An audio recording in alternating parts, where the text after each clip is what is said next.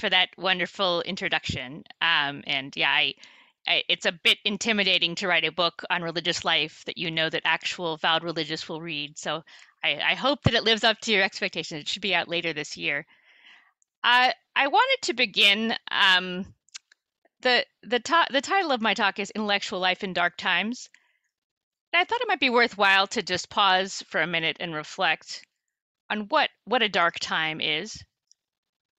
Um, and I'm not sure what we mean when we talk about dark times.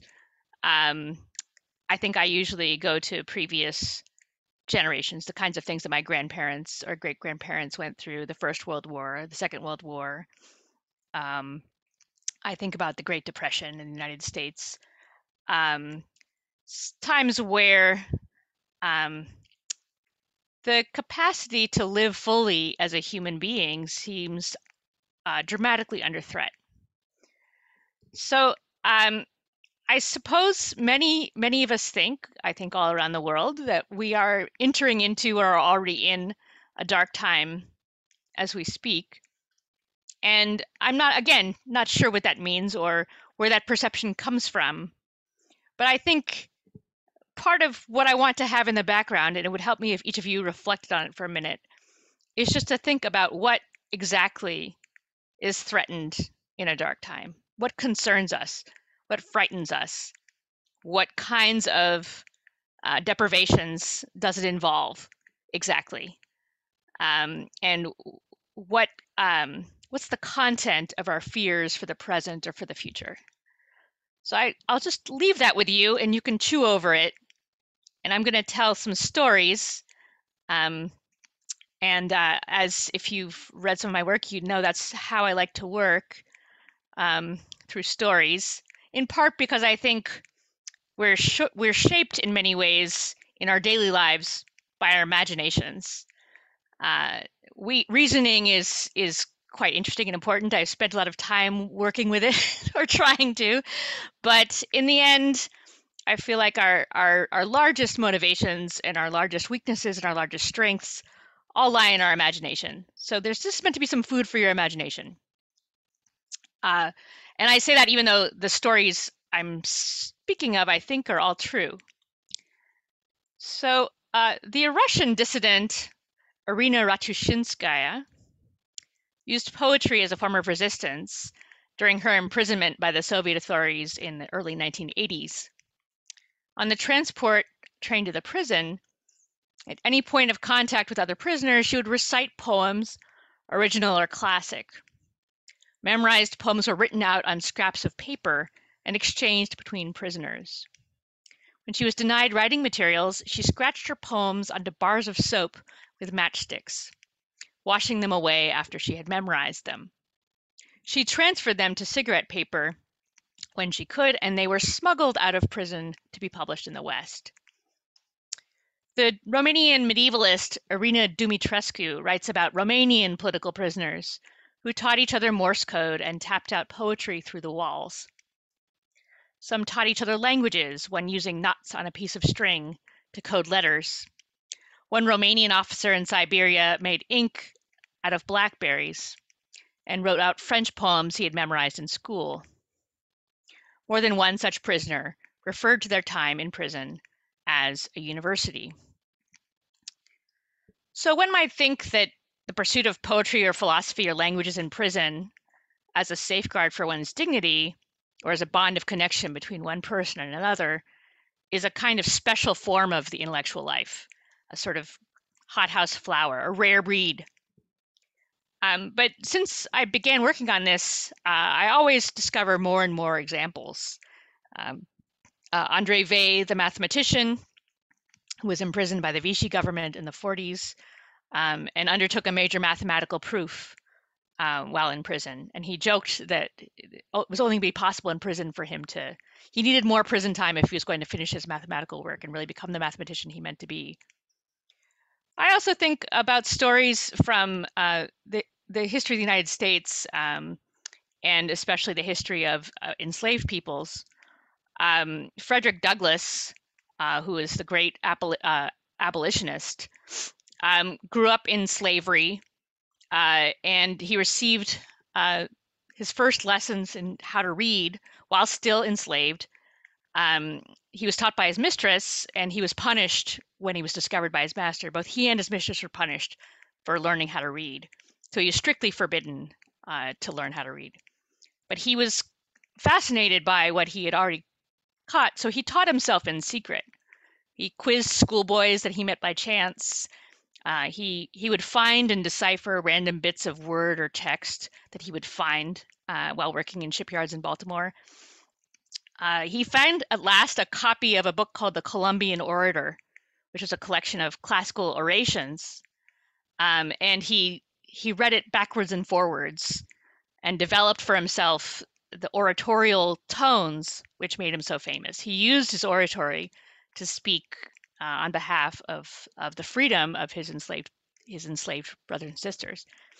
So the um, another famous story happened on a much broader scale than that, um, and without the benefits of literacy. Uh, the Bible, to which enslaved people in the U.S. were exposed, and they were exposed to it in expectation that they would receive it in a servile spirit. Um, but they didn't receive it that way. So they heard its central story of the people of Israel who are led out of Egypt and slavery into freedom, and they recognized it as a human story, as applying to them as much as it applied to anyone. So, by legend, the great um, conductor on what we call the Underground Railroad, the secret um, the secret network which led slaves out of, into freedom, uh, the great conductor was called Harriet Tubman, uh, and she was called Moses after the biblical figure. She sang spirituals uh, called "Go Down Moses" or "Steal Away," spirituals about um, the liberation of the Israelites. And she did that in order to call people to her journey. She would walk by the back of the plantations and sing, and everyone knew what it meant. So this is an example of a a piece of language stories which are used attempted to be used by um, the the dominant class, the class of the powerful, um, a class of explo- uh, exploitative, um, violently exploitative and brutal uh, human beings. Uh, but the words in the stories are taken into up in a different way. They're heard and appropriated and changed in the hearts of those who encounter them.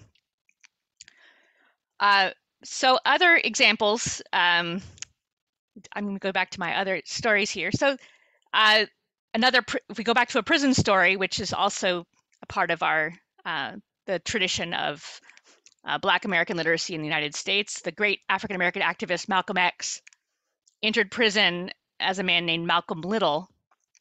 He was a defiant hedonist. He was an addict. He was uh, reliant on petty crime. Uh, his father had been murdered by uh, white men when he was a child. His family had been broken up by the local welfare office. So he, when he was finally sent to prison for theft, he read the entire prison library. First the dictionary, then books on etymology and linguistics. He studied languages. He converted to Islam. He read the Bible, the Quran, the great works of Western philosophy Nietzsche, Schopenhauer, Plato, Spinoza, as well as works of Asian philosophy. So he, he described himself feeling his old ways of thinking disappear like a snow off the roof. So, um, examples of, uh, as even Douglass and, and the enslaved peoples of the United States show, examples of the flourishing of intellectual life in social isolation and relative poverty extend far past uh, prison walls. So consider an ordinary young bookworm, uh, as I was as a child, who retreats from the slings and arrows of social life to learn and to think and to ponder and to imagine. Or at a different level, consider the case of Albert Einstein, who was unable to find an academic job. Uh, and these days, when uh, I often find myself talking to academics, they're often looking for work um, it's always nice to remember that Albert Einstein couldn't get an academic job. Uh, so he took a, pat- a, job in a patent office, uh, isolated from any academic community. And in that little office, he found a way to do the work that turned out to be really transformative for physics and for his own career. or another favorite example, and then I'll come to the end of my stories and begin reflecting a bit. Uh, John Baker, um, who was a, a British lover of literature without a college degree, he worked an office job at the Automobile Association of Essex. That's the uh, a sort of uh, drivers association, and he stalked uh, peregrine falcons over Essex by bicycle for 10 years, carrying maps, voluminous notes, before and he consolidated all of these works, this 10 years of staring at birds, into a sort of poetic masterpiece called The Peregrine. These are all people who pursue, pursued intellectual activity, learning, thinking, mathematical proofs, um, looking at birds or, or living creatures, thinking about the nature of the universe, um, pondering the history of human beings and their communities. They pursued this activity outside of universities, um, outside often of any particular uh, social support, at least at the time when they did so. And they, they did it with an intensity that one doesn't always find in uh, sort of leafy, comfortable academic environments.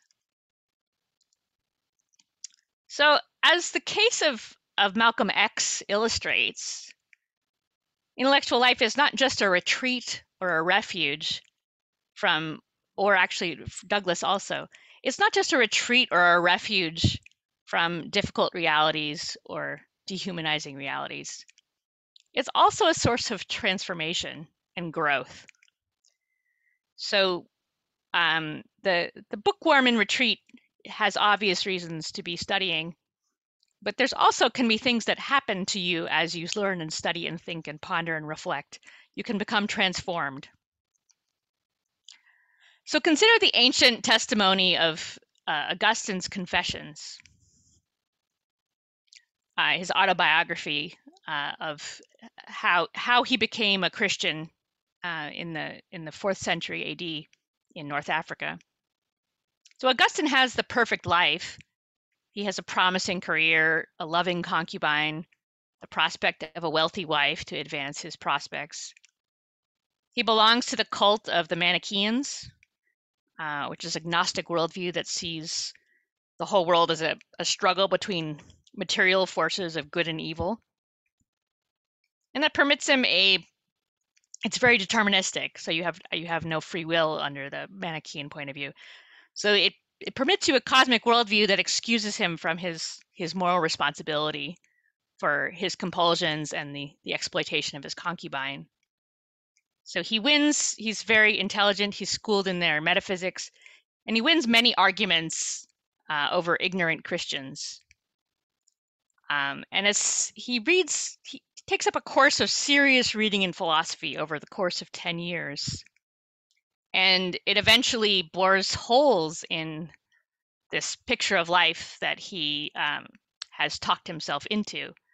And the whole edifice of his life, which is composed of his his ambitions to succeed in the Roman Empire, um, his personal life, his concubine, uh, his life in the Manichaeans, which give him this kind of elite social status, um, where you have a an esoteric doctrine which from which you can look down onto others. So the whole thing comes to pieces because he spends 10 years reading philosophy. He realizes at first that the Manichaean worldview just isn't consistent with basic science. And from there, he be- starts to doubt everything. Um, and then he begins to become persuaded that there's something more than just the material world by reading uh, Platonist philosophy. Um, and then uh, he he meets Ambrose, the Bishop of Milan, and he has a, a conversion uh, to the Catholic faith, quite dramatic conversion, and gives up his his career in rhetoric, his ambitions to succeed as a in the Roman Empire and gives up his concubine and his prospects of marriage. So um, that's a case where when his intellectual life, which is pursued not in uh, forced uh, diminishment or isolation like our, our prisoners or or the enslaved people. Um, it's not enforced uh, difficulty, but the learning itself, in a way, causes the difficulty. It it undermines uh, his the terms of his success um, and makes his life much more difficult. Um, so the Christian parallel to the studious prisoners takes its most famous form in the images of the Virgin Mary at the arrival of the angel Gabriel. So, in a tradition dating from the second century and influencing Christian art and literature through the Renaissance, Mary was a bookworm, uh, an avid reader of the Holy Scriptures. Her reading for the, the fathers of the church symbolized her wisdom and the freedom which that wisdom gave her to consent to bear the Messiah, to bear Jesus. This, um, and her enclosed. If if you look at these images, um, her if you just uh, try to find a, a painting of the Annunciation from, say, the Middle Ages or the Renaissance, chances are it's her with a book studying carefully as the angel arrives.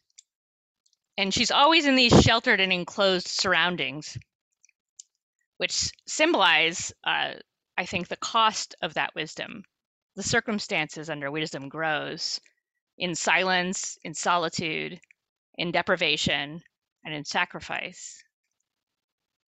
So the bookworms escape, the thoughtful prisoners, um, the, the enslaved people struggling for literacy and for a sense of their own dignity, the isolated birdwatcher, they evoke Catholic and Orthodox contemplative traditions.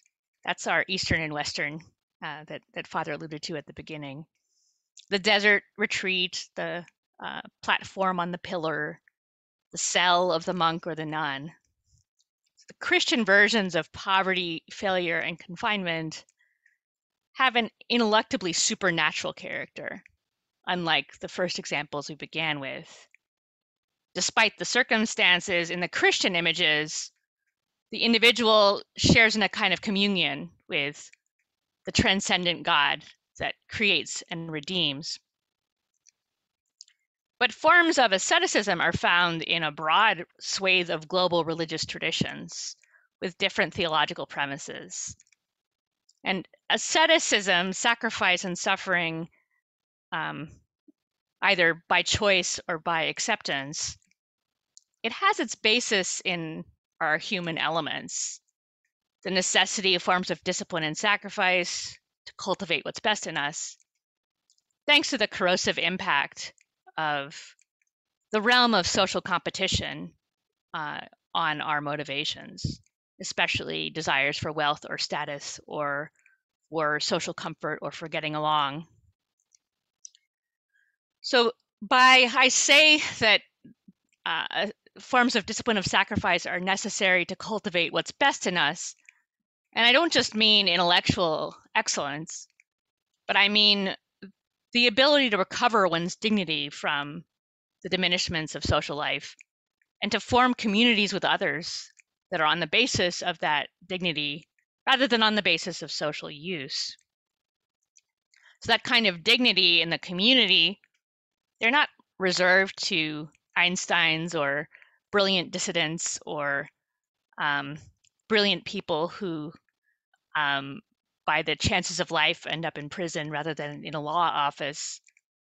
Um, they're a common human heritage. They belong to everyone. So, what is it that makes learning, gives learning this effect? The effect of recovering one's dignity or the effect of uh, seeing other human beings on the basis of their dignity or the or what give, what makes them a refuge or a source of transformation. It's a very co- uh, vast and sort of complicated question and i could say any number of things about him about it and i um i can't be sure not knowing you all um halfway across the world uh, whether um you know what exactly is the thing that you need to need you need to hear but i i did find this passage um just more recently and i thought i would share it with you uh, anna julia cooper was an advocate in the 19th century in the US for classical education for Black Americans. And she wrote in um, 1892 paper on the higher education of women, and she described its effects as follows. As the sun goes down into the charmed circle of friendship, she may gather the best the world has known. She can commune with Socrates about the daimon he knew. That's Socrates' spiritual guide, and to which she too can bear witness. She can revel in the majesty of Dante, the sweetness of Virgil, simplicity of Homer, the strength of Milton. Here at last can be friendship without suspicion, friendship without misunderstanding, and love without jealousy. So, so the I mentioned this last passage, which which gets to the core of great books education, which is something that I spend quite a lot of time uh, working in and promoting, and it is, I think, a way of tapping in in in the in the West, in the United States, and in Europe, to the wisdom traditions on which the Western culture is based. And I think that those, every culture, um, most especially the East, um, the Chinese tradition, uh, the Indian tradition, they also have very rich and well developed wisdom traditions. And I think that part of what is being described in, I'm circling around, or what in someone like Anna Julia, Anna Julia Cooper is talking about, is that uh, the notion of there being a kind of wisdom which um, is passed on by a community and which is both a refuge and a source of transformation for any individual who chooses to undertake um, the discipline that's needed to to reach it. Okay, so that was a lot of stories and then a um, suggestion about uh, the importance of isolation, uh, sacrifice, and suffering in in getting in touch with with our dignity, um, the things that are deprived um, that we're deprived of in in the course of social life, in the course of the pursuit of ambition and wealth. And I've connected that with the wisdom traditions of the East and the West, and I think, as I say, I think every culture has them. They're not always written traditions as we have in the East and the West, but there are, I think, always wisdom traditions.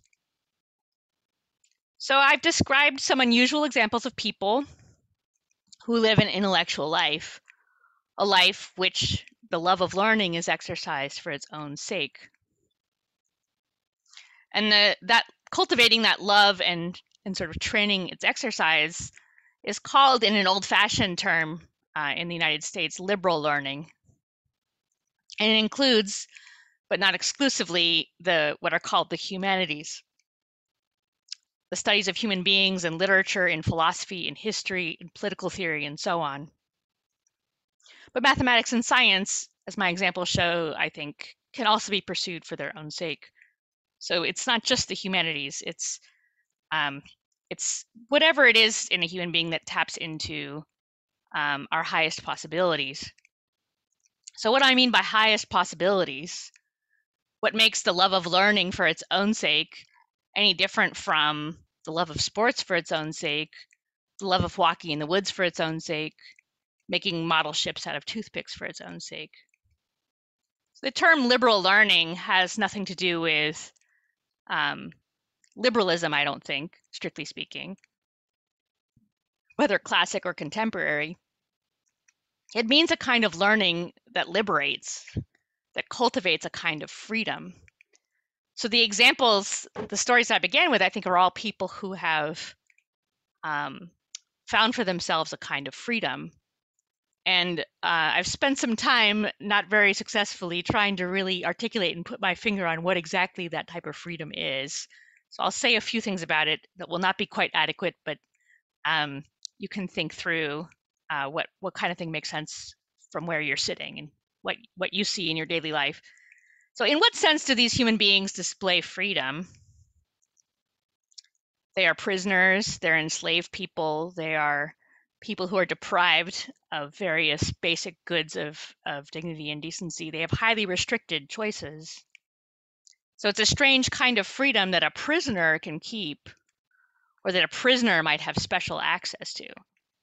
So what what counts as what's what's what's the kind of slavery that they escape if people like this in these extremely deprived conditions are free? So I think um, one way to see that is to go around the other way. I think much of us, many of us, um, I, I usually talk to college students, um, and I I think college students especially are prone to a kind of, but all of us are a kind of autopilot. Um, you you know you go through school, you go to college, you go to graduate school. Everyone you know in your social class is doing that. You don't really know why you're doing it then you go to grad school, then you get a job.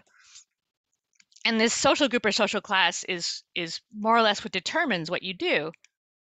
Um, and that's not a bad thing in itself. Uh, we need communities and we need guidance in these things, but it has to be looked at with some care.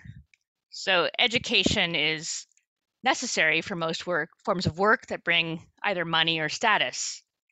And sometimes it's straightforward and sometimes it hides behind something different.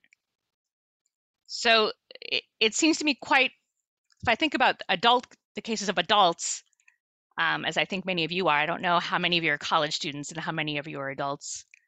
Um, we can find that uh, our autopilots can lead us into work that is, strictly speaking, meaningless, despite its high prestige or its or its high pay.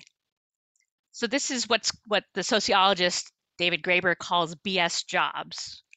So you're you're doing something that's has the pretense of importance, but where there's no real tangible good. You're uh, checking boxes for a particular bureaucratic form, and those those forms go into a file where no one ever looks at them. It's got to be done, but the the worth of what's being done is completely invisible. Uh, there's an example in Graeber's book of a subcontractor to a subcontractor in the military, and his job is to drive long distances to move furniture from one room to another. There are stories about people who are hired to not to fix problems which need to be fixed because there's a conflict in the in the higher up of the higher among the higher ups of the company. So um, I think most of the people who I talk to in the in the American uh, middle class uh, have jobs something like this.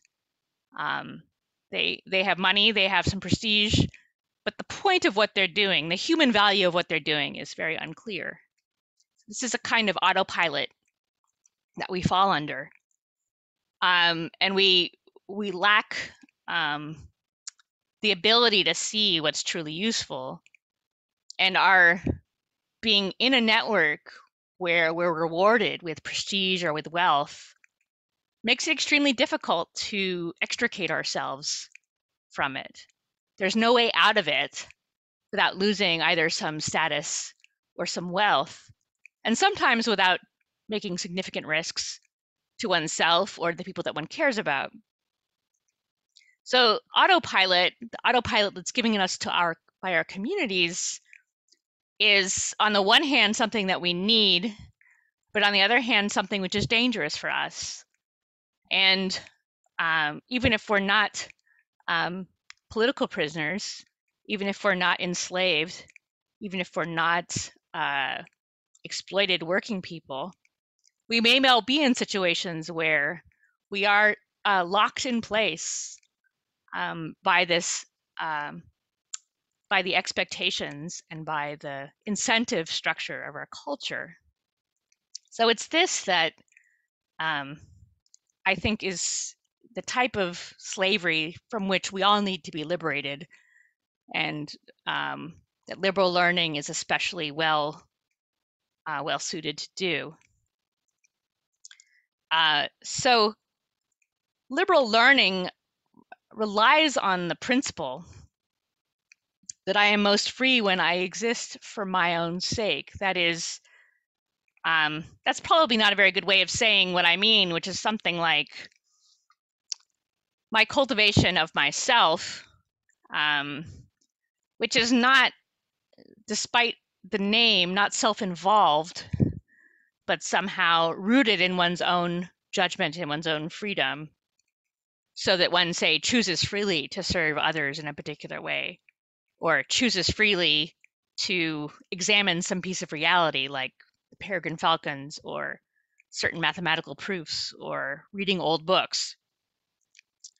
So it's it has what source in oneself and it it develops oneself so that the thing that you learn the thing when you learn for its own sake is not something that anyone can take away from you um, you know i work in higher education and i'm a part of various conversations about higher education and um, you know we hear a lot about learning for the sake of success um, but i think more often about learning for the sake of failure that is, what do I need to know? What kind of person do I need to be to face the worst, worst circumstances? That is, it, it may not be up to me and my path of education or my path of career uh, whether or not I am successful. I can make all the best choices in the world and still end up in, in chaotic times, in difficult times, in times of economic uncertainty, in times of um, war, in times of the threat of war, I can end up losing uh, everything that I thought I was going to get. And the I think the primary purpose of education is not training to function in a success for success in a world that changes, but the gathering to oneself of of goods that are going to endure no matter what happens. That's what I think you see in these cases of prisoners um, this Romanian guy in Siberia who has memorized these French poems in school. I'm sure he didn't know at the time that he was giving himself a resource which would take him through um, the most difficult time of his life. Uh, but that's the kind of thing that that real learning, that deep learning, that liberal learning does. Uh, various kinds of work um, and ambition and the functionings of ambition have a kind of enchanting effect. Um, they're means to an ends, and the value depends on those ends. And those ends, like um, economic flourishing or um, being able to function in a particular society, depend. Uh, they're real goods. They're not fake goods. Um, but they um, they can be limited, and we're we're put together so as to value them in ways which are not quite appropriate. We think that they're more than they really are.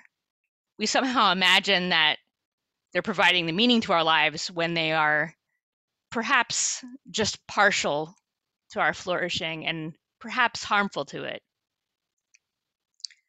Uh, so I want to conclude um, the last few minutes of my talk um, which I'm afraid had a bit too much in it. But I hope you each heard something which uh, you can use in whatever way uh, is appropriate to you.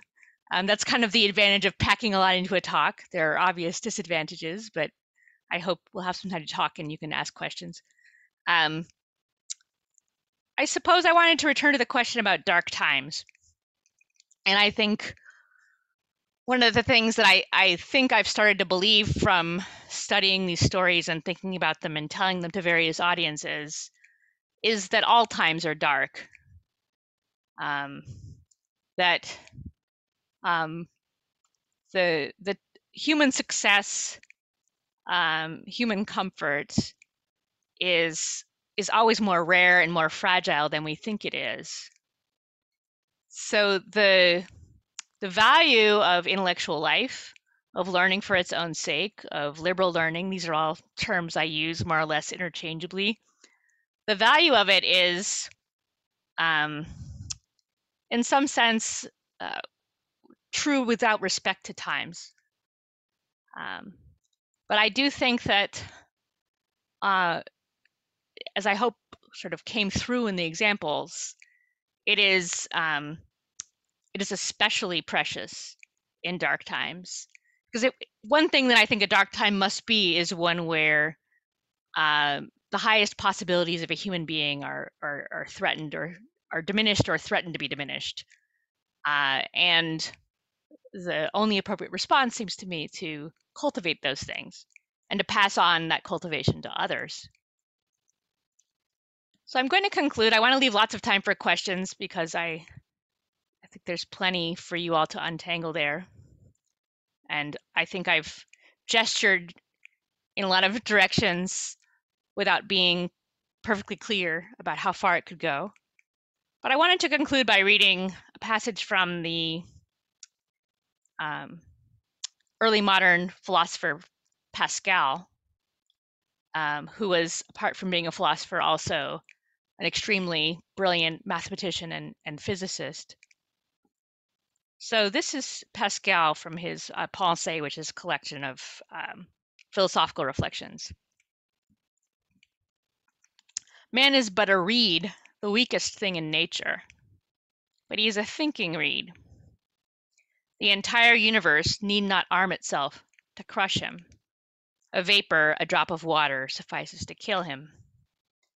But if the universe were to crush him, man would still be more noble than that which killed him, because he knows that he dies and the advantage which the universe has over him. And the universe knows nothing of this. A thinking reed. It is not from my space, not from space, not from magnitude that I must seek my dignity, but from the government of my thought. I shall have no more if I possess worlds. By space, the universe encompasses and swallows me up like an atom. By thought, I comprehend the world. So thank you, and I look forward to hearing any questions you may have. Thank you. Thank you very much, Zena. Well, we're very glad to have had your talk this morning.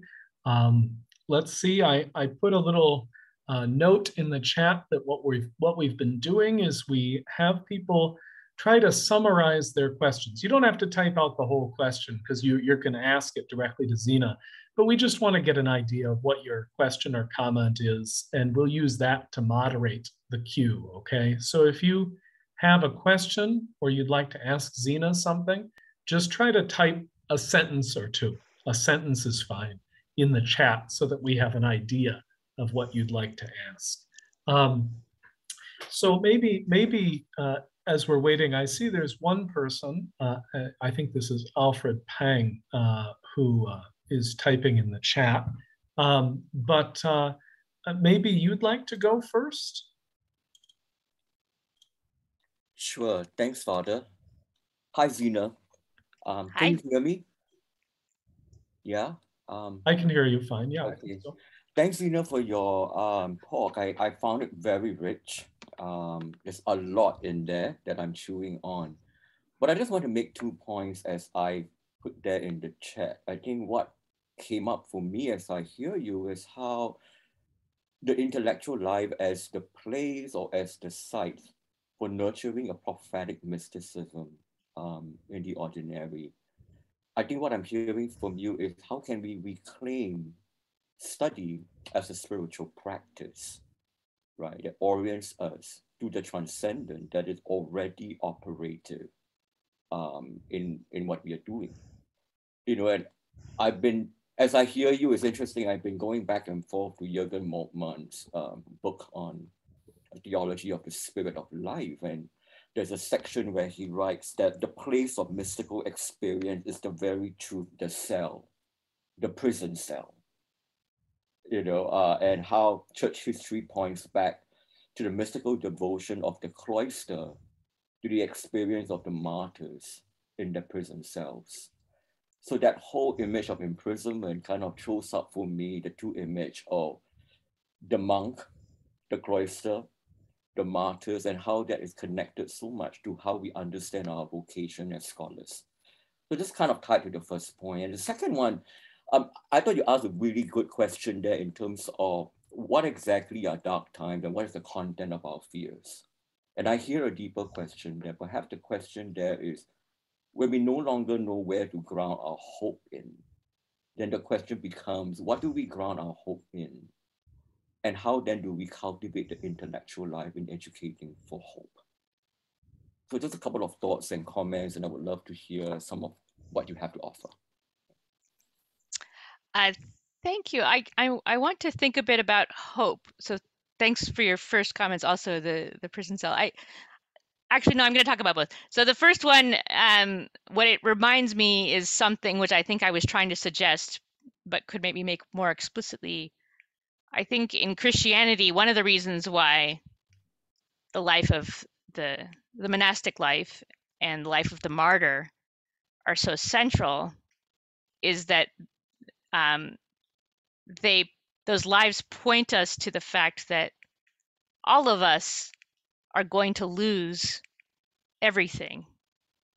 So there's a sort of fact of of um, suffering and death, which everyone faces, but which these particular figures, these lives, um, look straight in the eye, and they they find the the tra- they they face themselves towards the transcendent good. And that's not to say that I think in the case of monastic life, there's also just human goods that are that are achieved there. I don't I don't think it's all about it, it's definitely not all about um, depriving oneself of everything that one could possibly deprive oneself of, but it, it's you you pull back to the point where you're less likely to be taken up by things which are are not enduring.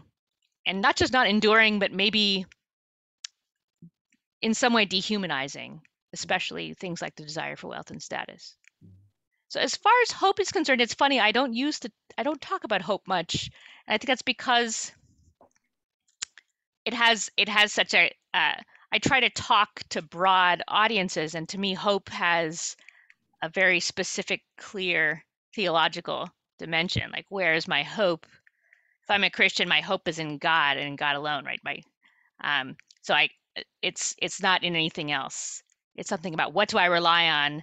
I put no trust in princes, um, you know, in ordinary men in whom there is no help. Right? My help is in the name of the Lord who made heaven and earth. Um, and I think it's, I like to think of us more as I think part of the human good that hope aims at is our ability to freely and creatively um, reimagine even our daily lives, even in ordinary ways. That's that's the human aspect of hope, and I think that I see that I see those things in in these kinds of stories. They're not all stories of Christians, but they are all stories of people who have some kind of freedom and some kind of creativity and some kind of ability to reimagine their circumstances. But anyway, thank you for your questions. They're very interesting. Thank you. Thanks for listening also. Okay, I don't know if uh, it looks like Mr. Baker would like to go. Hi, Derek. We were in grad Hi, school together. Yeah. Um, hi. Yeah, I uh, I teach at Lingnan um, until August, I guess. Uh, going back to the U.S. Um, so hi. Uh, um, yeah, I, I so this is a, a somewhat small point, but maybe there's a slightly kind of bigger uh, point um, to kind of follow up with. But um, I wouldn't rely too heavily on Graeber's um, BS jobs. Uh, I, I liked the book, but um, even when I was reading it, I was kind of like, there's going to be some big problems with selection bias here if your way of figuring out which jobs are BS is to wait for angry people to send you emails about their jobs. Um, and uh, and so the, the, a study's been done. I don't know if it's been replicated. Um, so you know these things you always have to wait a little bit. But uh, the study that's been done to try and see if his thesis holds up finds that actually generally the more money you make, the more that correlates with finding your job really meaningful. Um, and that it tends to be people on the, the lower end of the um, economic totem pole who, who find their jobs meaningless. Um, and- So that yeah, I, yeah, go ahead. I I think that's really interesting, but I'll I'll say something about why. And I don't take Graeber to be scientifically establishing his terms. I mean, I think it's what he got was some amazing stories and their value through these angry emails and their value depends on yeah how widespread you think that phenomenon is Mhm. and I, i'm making a bit of a uh, a judgment, subjective judgment based on my experience, anecdotal judgment based on the people that I know in in the middle to upper middle class. Many of us do feel this way. Even people with very high prestige and supposedly high meaning jobs, like philosophy professors at major universities, just for instance, they're they're often um, really feel like their jobs are pointless. Uh, so eh, I think that the what I suspect, I mean, this is I don't have any empirical proof for this, but what I suspect is that when you're asking lower level workers, is your work meaningful? What what you're gonna what you what you might end up tracking is how much it stinks to have those jobs. Yeah. Um, because because you're treated so badly, and because it's so hard to keep your life together um, under those really exploitative conditions. But I think I don't know. Again, I, I don't. This isn't the kind of thing that's evidence based. It's it's just what I see out there in the world. Um, I think that feeding people and keeping stuff clean, that's very meaningful work. Um, and there's something perverse about um, having the really essential, really meaningful work on which we all rely home healthcare aides and garbage collection and food service um, somehow that's that's lower level. Whereas people who like management consulting is is high level. And Yeah. I, I i think there's something that's gone wrong. And that's what i'm trying to diagnose however inadequately but I, i'm grateful for the question i didn't i didn't I, I think it would be bad to think that somehow um, to use graeber's work to say uh, lower level work is great and high prestige work is terrible. There's a deeper problem and set of problems that I think they're pointing to. Um, anyway, uh, that's that's what I think I would say. But thank you for pushing on pushing me on that. I appreciate it. Yeah, no, no, that's. fi- I mean, I mean, look, even I think if I remember right, it was like you know, even people making a lot of money, it's you know, like seventy percent find their jobs meaningful, right? So you're you're gonna have like substantial numbers of quite dissatisfied people uh, in the in these jobs, and I, I, I mean, I, I don't know, talking talking to people in business, I gather that um, not all management consulting companies are created equally. Like some actually are trying to actually do have methods to make the business work better, and others are, you know, fraud. Right. No, no, Oh. no. Of course, of yeah. I, w- I wasn't meaning to suggest that. Of of so of it's yeah. It's not universal, but it might yet be perv- pervasive in some way or other. I think it's hard to tell how. It's it's very hard. It seems to be hard to judge, and I don't trust the polling because I don't know what how the Yeah, question about meaning is framed or how it's understood. So I would want to talk to these people and ask them a set of questions and see whether Yeah, I could I'll- get the answer whether I could get the answer I want out of them. You know, that's how I would conduct my study. You know, just Right. how could I validate how could I validate my priors? Um, but anyway, thanks for the thanks for the question. Yeah. Okay, thank you very much. Maybe we go next to Jacob Richard Thomas. Hi, Azena. I really adore your uh, method of zero PowerPoint and lots of great stories. Uh, to, be- to, to build on the selection bias point, I, I also was wondering if these stories that you were telling of like prisoners and slaves uh, are also probably not representative. But even that aside, they're not empirically representative. They're super inspirational. And we really have maybe overtold them. Like we think, we also think of Dostoevsky, Gramsci, Gandhi, Martin Luther King, all in the prison writing these Right. treatises that as school children we have to read um, Right. because they're emitting uh, expressions of the human spirit and they're more valuable than things that people wrote outside of prison. So I think that like the value doesn't come from always from the representativeness, but in how it inspires us to, to live differently. Um, what I what I was kept thinking about is how as a child growing up in a lower middle class class um, American household, I felt very deprived um, to the extent that I could learn. That almost my poverty was an excuse that I shouldn't educationally excel. Um, I had a like a encyclopedia in my closet, and like looking back, looking at what I know people have in other places, much poorer places in the world, I was super wealthy. I was like maybe in the one percent, you know, in terms of my resources. But it raises this question of a lot of the time in the in the discipline of education, there's this whole debate about whether schools have enough funding, whether they have enough money for the children to learn. And, yeah. and it's very interesting because it's you, you tell these stories and you could see there's a spirit to learn that people didn't need those resources. And I remember getting to a point where I argued with my high school teacher, like, I don't think schools should complain much about not having enough funding because I don't think it's as important as the teachers and the administrators make it out to be. And I think a real deal breaker was the, uh, the internet. Once the internet emerged, that was a real game changer, I think, because if you're not in prison, if you can access the World Wide Web and you can, and there's all these ebooks and things, a lot of us don't need to consume a lot of money to learn, to create, to do research. And, and so this then, so that, this is a question about the material, necessary material foundations for learning. It throws that into question. Then the second thing is, if you're spending so much time learning and creating and doing research, we live in a world of discourse about economic material scarcity and ecological crisis. And I think that's what a lot of people spend money doing shopping, consuming, being entertained, uh, going to restaurants, all those things. But a lot of the learning pursuits, the creative pursuits, don't cost any money.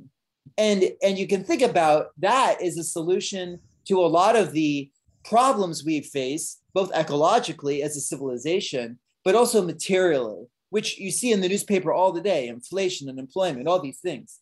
These things, I'm not saying these things are important, but I'm, it's interesting to think about the spirit of learning that you're talking about in dark times with respect to often how we characterize these dark times together today, which is both in terms of politics, but also economic scarcity and ecological crisis. So uh, I'll let Thank you riff off of all that. Thank you. So I, I I will take a riff off of the question about resources. So I would be horrified if my work were used to justify not funding teachers.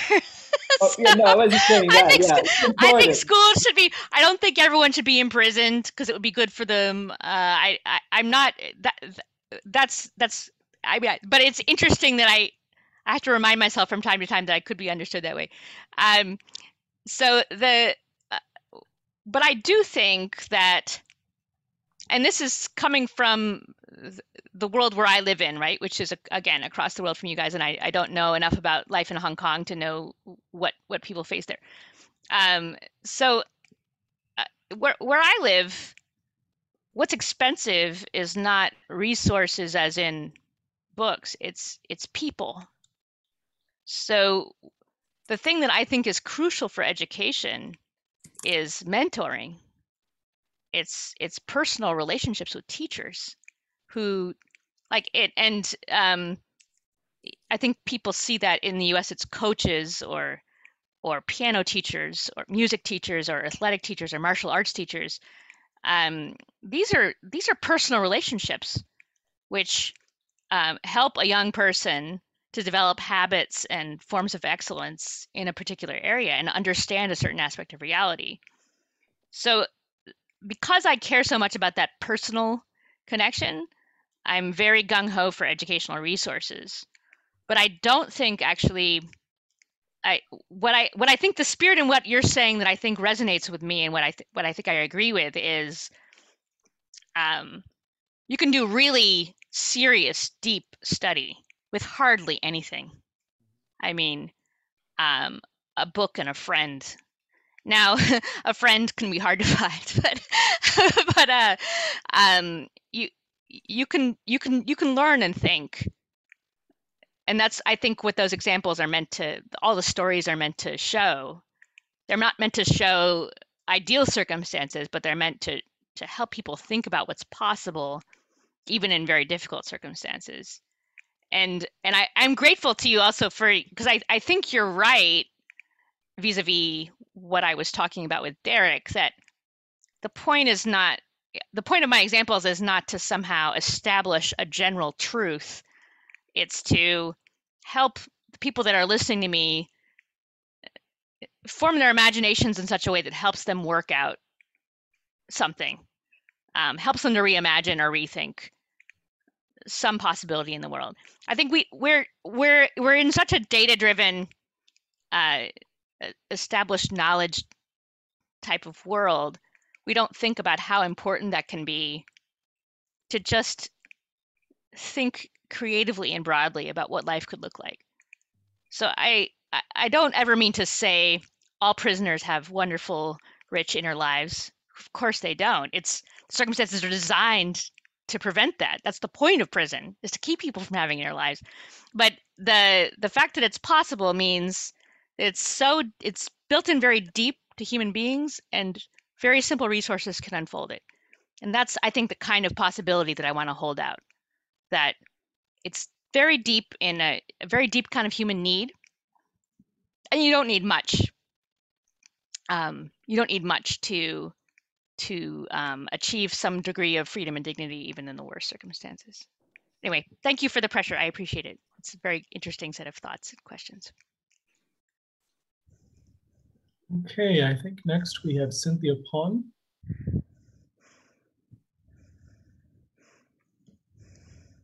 You're muted. Here, you here? Oh, there she is.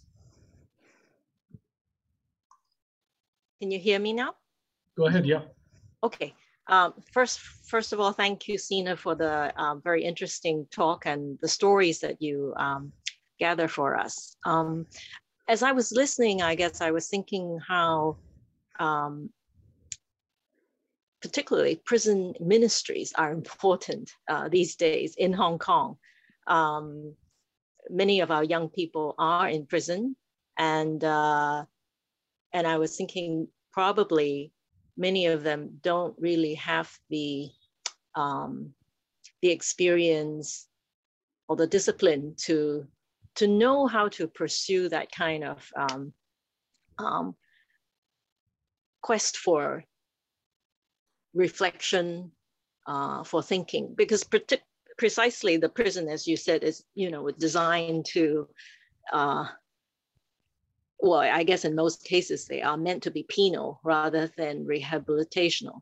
So it seems to me that um, those of us who are able to uh, may do more in prison ministries as you know by way of reaching out by way of showing them that uh, uh, that there are people who care so so the prison is not only a place where human relationships are shut out, uh, that they can still in that in those circumstances um, connect with people, uh, connect with ideas. It just strikes me as I listen to you that um, uh, maybe we need more efficacy in that. I think in Hong Kong, higher education for prisoners, uh, uh, I I don't think there's been too much of a, a, a success story there.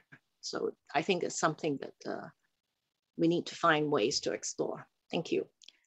Uh, no, thank you. I um, I spent a few years, not many years, but a few years, doing mm. both uh, prison ministry, both Christian ministry, that is Bible study, mm. and also I taught a couple of philosophy classes, mm. intro to philosophy in in two different prisons and um, it was incredible work. Now, mind you, mind you, these are yeah. Um, this is in in the in the U.S. This is a, a you know its its own prison population, but I was struck. Um, the people who I talked to were not like the Romanian pr- political prisoner who'd probably gone to some fancy boarding school and forced was forced to memorize French poems. They were very ordinary people, and often people with from really um, with really just the bleakest backgrounds you could imagine, you know, of uh, abuse and poverty and drugs and exploitation and what have you. Um, and uh, when they were, I think, I, I don't think I'm imagining this. I think it was partly because they were in jail or because they were imprisoned. They were, they, they wanted to think about things. Mm. They wanted to reflect. There was a real desire to reflect and to understand and it could be relatively simple, something based on a scripture passage mm. or a story. Um, although that's it really didn't turn out to be that simple, but it was accessible. Um, mm. It was usually pretty something big and rich. Um, but also with the the with philosophy. So I I think it is, um, you know, in the for me at that time I was teaching undergraduates, um, at, at big public universities. And if you've ever taught undergraduates at big public American universities, they're they're not usually the most keen people to learn that you've ever met in your life. I mean, they're Mm-hmm. they have they have all the resources, but they the zeal is not exactly uh, impressive. And so to go behind into these really dark places where people would just they wanted it, Mm, uh, it was very moving, and I I never forgot it. It Mm. had a really powerful effect on the way. I, in, a, in a way, it's in the background of all of my work in this area. Just thinking about what it meant that there were people who really wanted this type of learning, who couldn't, who didn't have access to it, and then tons of people who had access to it and just didn't care. Yeah. And uh, and once again, you you wonder something's something's gone wrong. So Mhm. uh, yeah, I think planting the seeds wherever one can, but I think go if one has a chance to actually go and talk to prisoners, I think it's very, very, very beautiful and very worthwhile work. Well, I don't think we have any more questions in the queue. Um, but if Zena, if I could ask one last question for my own benefit. Um, so I'm interested in what you might suggest this way. So I think one of the difficulties people have today with sort of the liberal, let's say liberal arts education project, it works in some places, in small select universities like St. John's College, um, because you can sort of you can achieve agreement what kind of values you want to promote among your students at St. John's College. It's a small enough institution, but you might worry, um, well, the big state schools or public research universities, the pressures people have today from all the administration and the sorts of requirements that evidence-based teaching and the student evaluations and all that just undermines for almost every other school apart from poor St. John's uh, being able to really do that kind of education into a kind of great books, liberal arts education.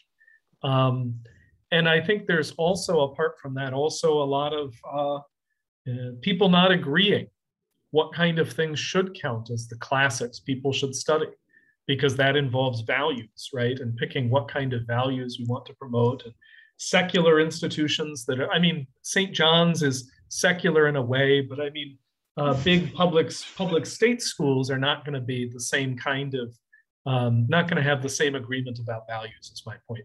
So i guess Okay. from your perspective what would you think in terms of dealing with these two things?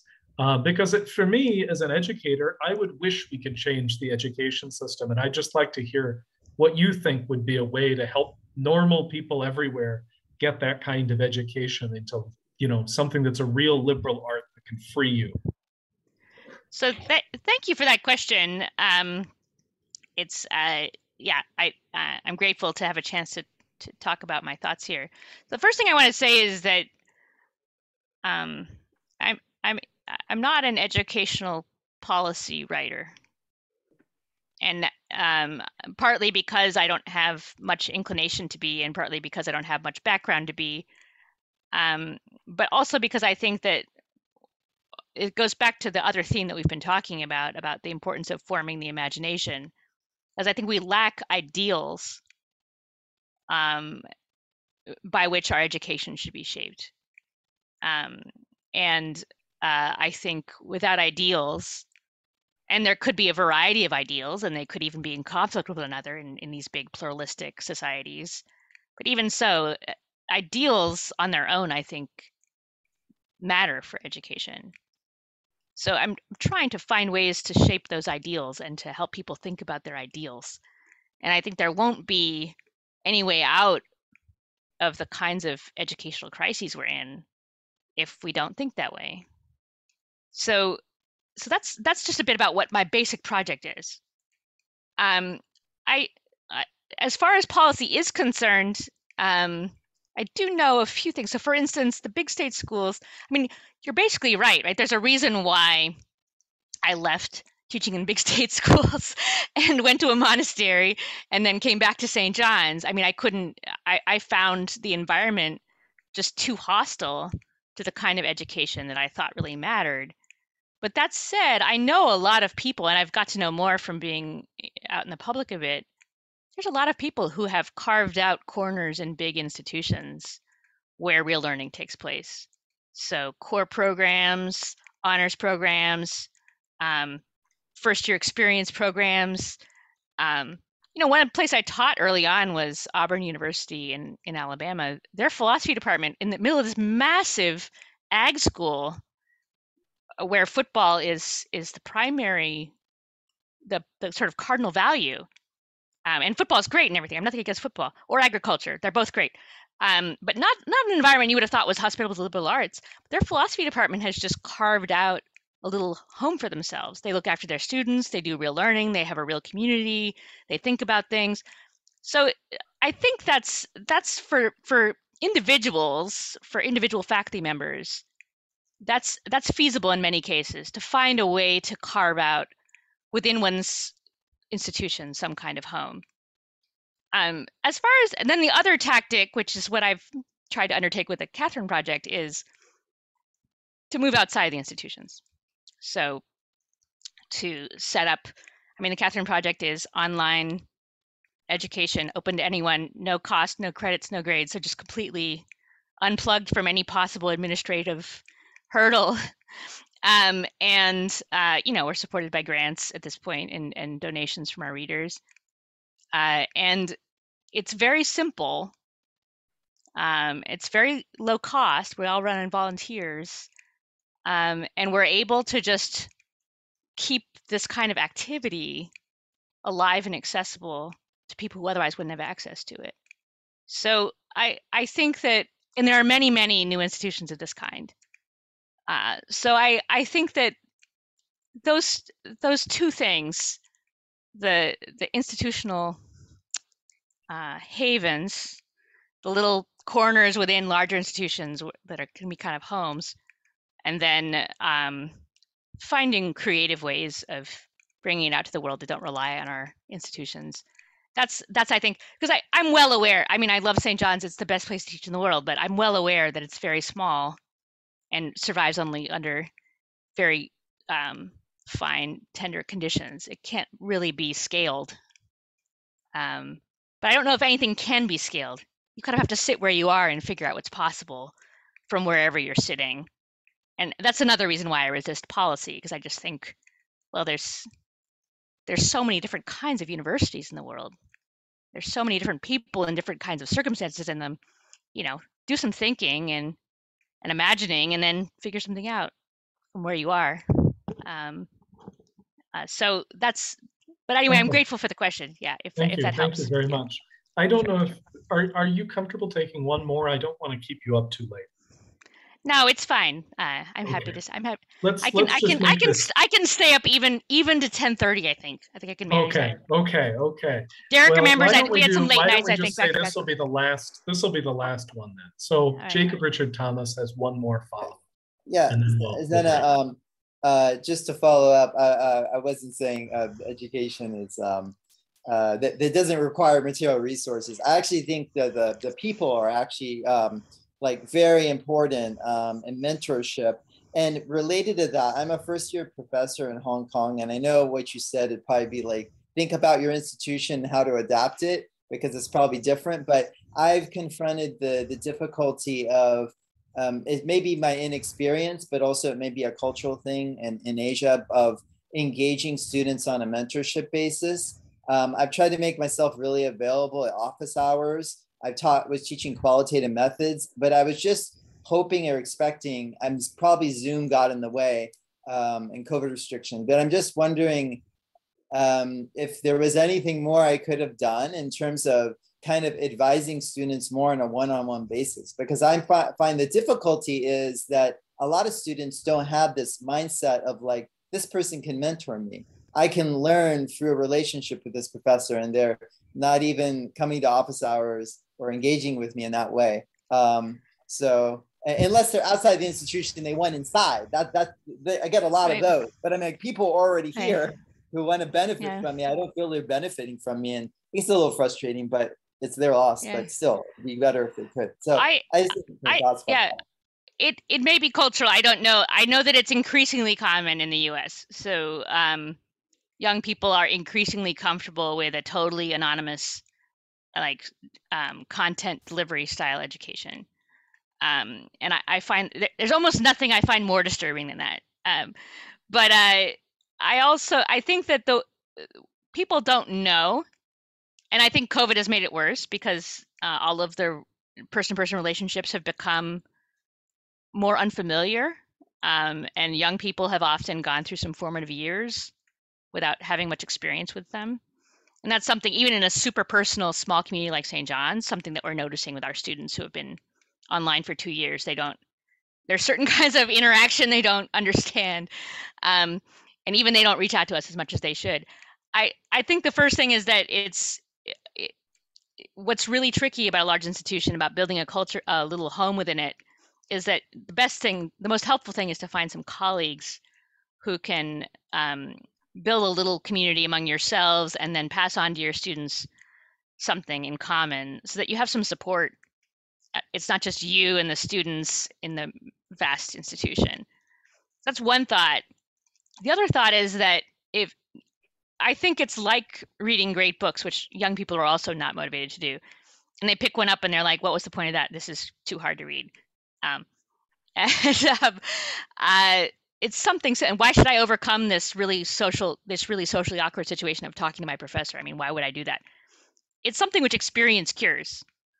So if they know, if they have the experience of being seen by a teacher and mentored and helped with something, and that if they see the kind of thing that can be done with that kind of education, they see see what if they see some models of what one could achieve by it that one couldn't get by content delivery, then they'll like it. They'll like it a lot.